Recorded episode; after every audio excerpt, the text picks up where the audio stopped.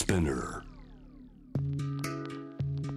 J Wave Jam the Planet。 今夜はお休み中のグローバーさんに代わって私吉田真由がお送りしております。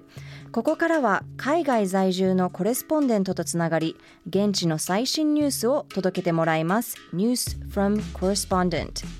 今日はクロアチア在住18年、クロアチア政府公認観光ガイド奥寺由紀子さんです。よろしくお願いします。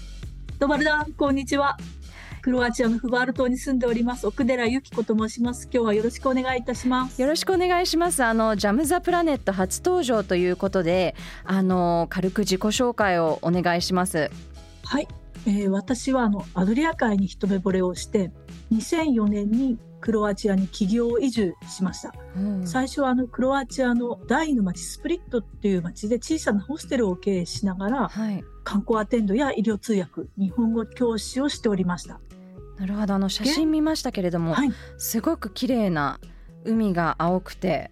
本当に魔女の宅急便のモデルのような街ですよね。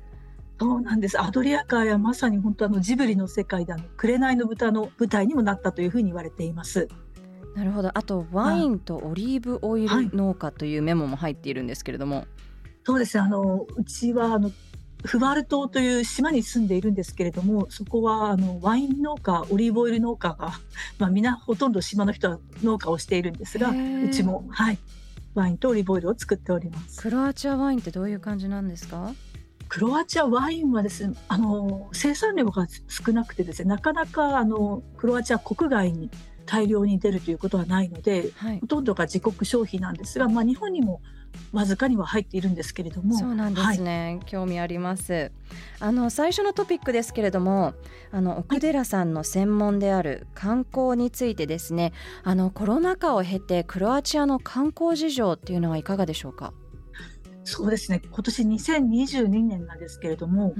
クロアチアは国民総生産の約 20% が観光産業で賄う観光立国なんですね、で夏はコロナ禍でも観光客は常にいたんですけれども、春と秋に戻ったのは今年がコロナ後初になります。そうなんですね。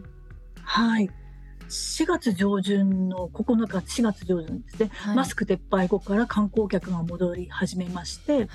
今はではもう何もなかったかのように団体旅行も戻ってきておりまして、まだ戻ってきてない国で目立つのが日本と中国のグループのみとなりました。なるほど。やっと日本からもね、なんか海外旅行に行く雰囲気になってきてますけれども、個人の方はちらほらお見えになってますね。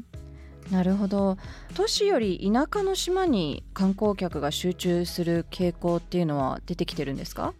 そうですね、コロナになってからですね、なるべく人が少ない方、人混みを避けたいというような思いが強い人がやはり増えたみたいで、普段は大陸側の大きな都市の周りからホテルなどが満室になっていくんですけれども、コロナ禍になってからは島の田舎の方のアパートメントとか、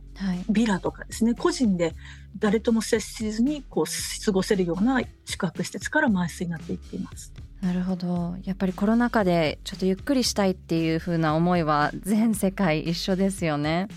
そうですね、なるべく人がいないところという風に人気が出ていましたね。おすすめの観光地っていうのはどこでしょう？おすすめの観光地はですね、私フバール島という島に住んでいるんですが、やはりそこがクロアチアの島の中でも一番人気の島なんですが、ここがおすすめですね。何が一番魅力ですか？一番魅力なのは島なんですけれども、世界遺産があるクロアチア唯一の島でもありますし、歴史的な文化遺産と、あとはそのワイン、あとオリーブオイルなどの自然の畑などもありますし、リゾートもあってですね、一つの島でいろんな角度から観光を楽しめる島でもあるんです。そうなんですね。奥寺さんはそんな大人気のフバル島に11年住まわれているそうですけれども、実際暮らしてみていかがですか？そうですね、毎日美しいアドリア海を見て暮らせるというのはすごく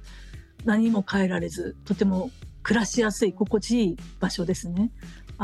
空気も新鮮ですし、島にはハーブがたくさん自生しているので、香りも季節によって変わるんですよ。素敵。なのですごく、過ごしやすいです。なるほど。なんかフバル島ブレイクしちゃいそうですけれども、続いてのトピックお願いします。今クロアチアで一番の注目が集まっているニュースの一つに、2023年1月から今の現地通貨クーナからユーロに変わるんですよね。通貨が変わるって結構大きいですよね。私の人生では初めてなんですけれども、そうですよね。はい、クロアチアとしてはユーゴスラビアのディナルからクロアチアのクーナに変わってさらにユーロっていう風に今の40代のぐらいの人にとっては2回目の通貨変更になります。そうなんですね。なんかその通貨が変わった背景というのはどうしてでしょうか。クロアチアは2013年に EU に加盟してるんですけれども、はい、ずっとそれからユーロ通貨もユーロにしようしたいということで申請していたんですが、やっと今年の1月からというふうに申請が通っております。その人々の反応っていうのはどうですか。通貨が変わるって結構大きいですけれども。そうですね、物価が急上昇しておりますので、はい、通貨が変わることよりもその物価の急上昇ですね。今戦争もありますし、エネルギー高騰が相まって急速に物価が上昇しておりますので、はい、変更するということよりもその物価の上昇に人々はちょっと戸惑っております。なるほど。物価の上昇ですけれども、身近なもので例えたら何がどのくらい上がっていたりします。そうですね、トイレットペーパーとかあとお米とかですね、はい、トイレットペーパーは半年ぐらいから2倍上がってますし、お米は数ヶ月前から3倍ぐらいの上がり方。数ヶ月前から3倍って結構私も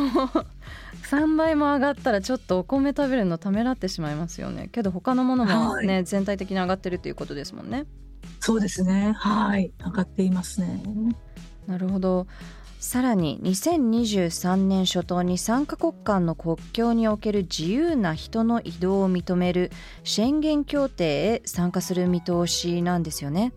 そうですね、クロアチア観光立国ですので今はまだシェンゲンに入ってないんですね、はい、なのでハンガリーとかスロベニアとの国境すごく混雑して観光シーズンは国境を越えるのが大変なんですけれども、2023年の初頭にシェンゲン協定に入ることがほぼ確定と言われているんですが、そうなりますと国境は宣言同士の、